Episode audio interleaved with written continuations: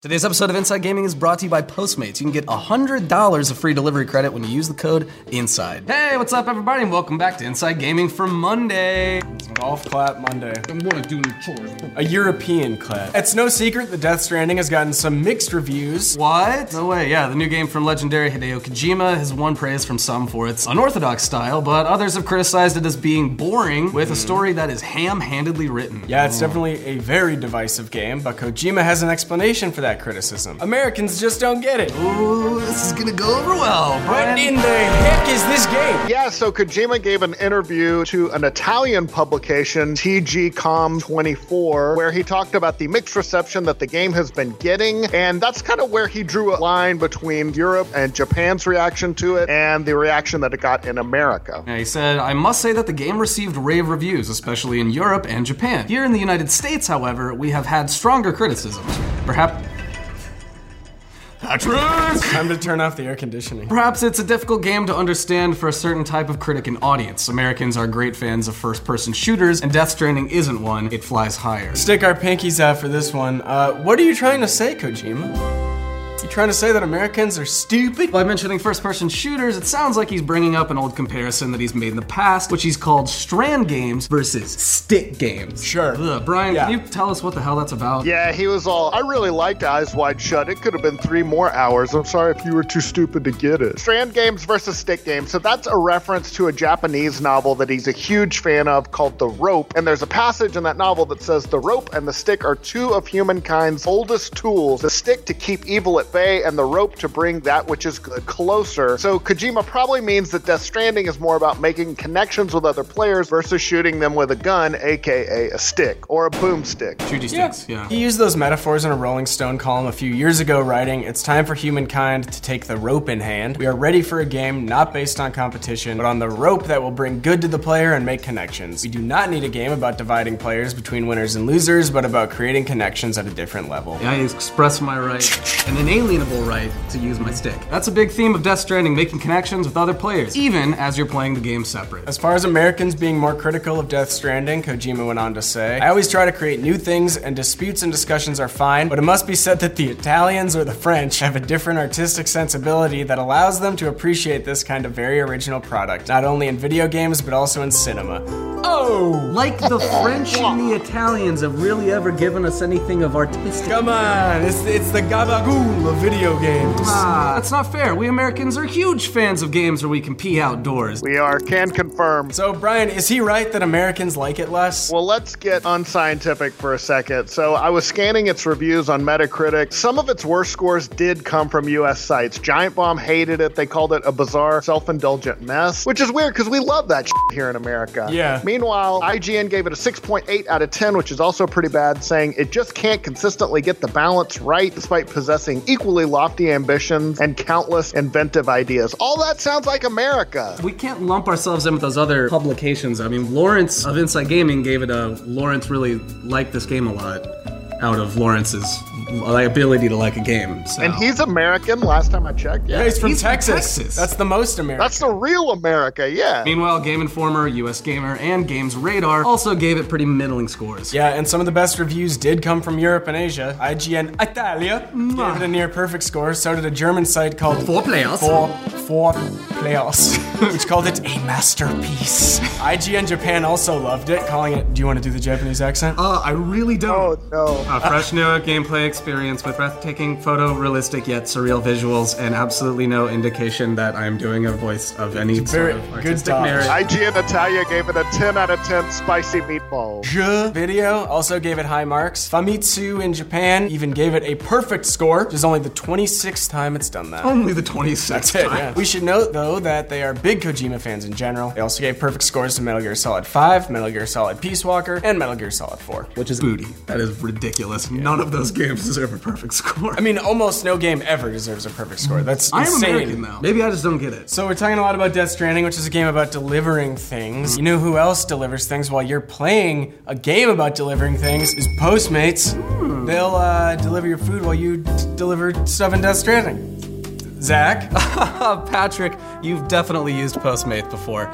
Yeah, that's right. When you need red wine at 4 p.m., sushi at 9 p.m., a breakfast burrito at 8 a.m., and ibuprofen at 10 a.m., sounds like a like a night to me. Uh, you gotta Postmate it.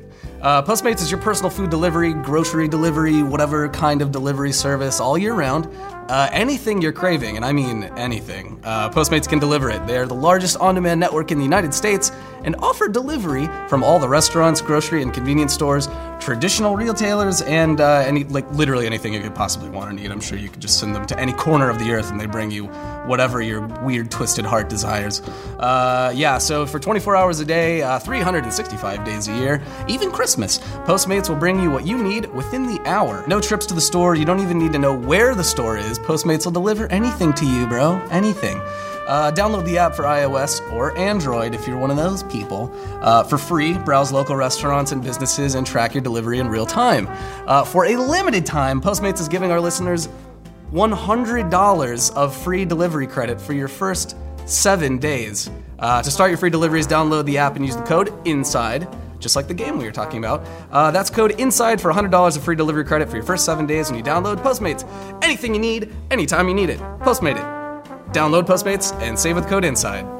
Uh, anyways, thanks for listening to me ramble on about Postmates. Back back to you guys. What what do you gotta say? All of that would seem to bolster Kojima's theory, right? But it's also true that some critics here in the good old US and day loved it. Kotaku gave it a very positive review. The AV Club liked it too, while acknowledging its limitations, saying Death Stranding is a game that demands to be argued over and analyzed for years. Time Magazine's reviewer was also very positive, saying I've never played anything like Death Stranding, and I doubt I ever will again. It's not as easy as saying Americans hated it and the rest of the world loved it. Yeah, and not everyone outside of America dug it either. The Sydney Morning Herald in Australia called it a sublime achievement, Well, but a sub- sublime achievement? Sorry. A sublime achievement, but also said it had one of the most mind crushingly dull gameplay loops I've ever experienced in a high budget video game. It said that Hideo Kojima's supernatural epic is pretentious and profound, filled with tedium and terrifying wonder. Damn.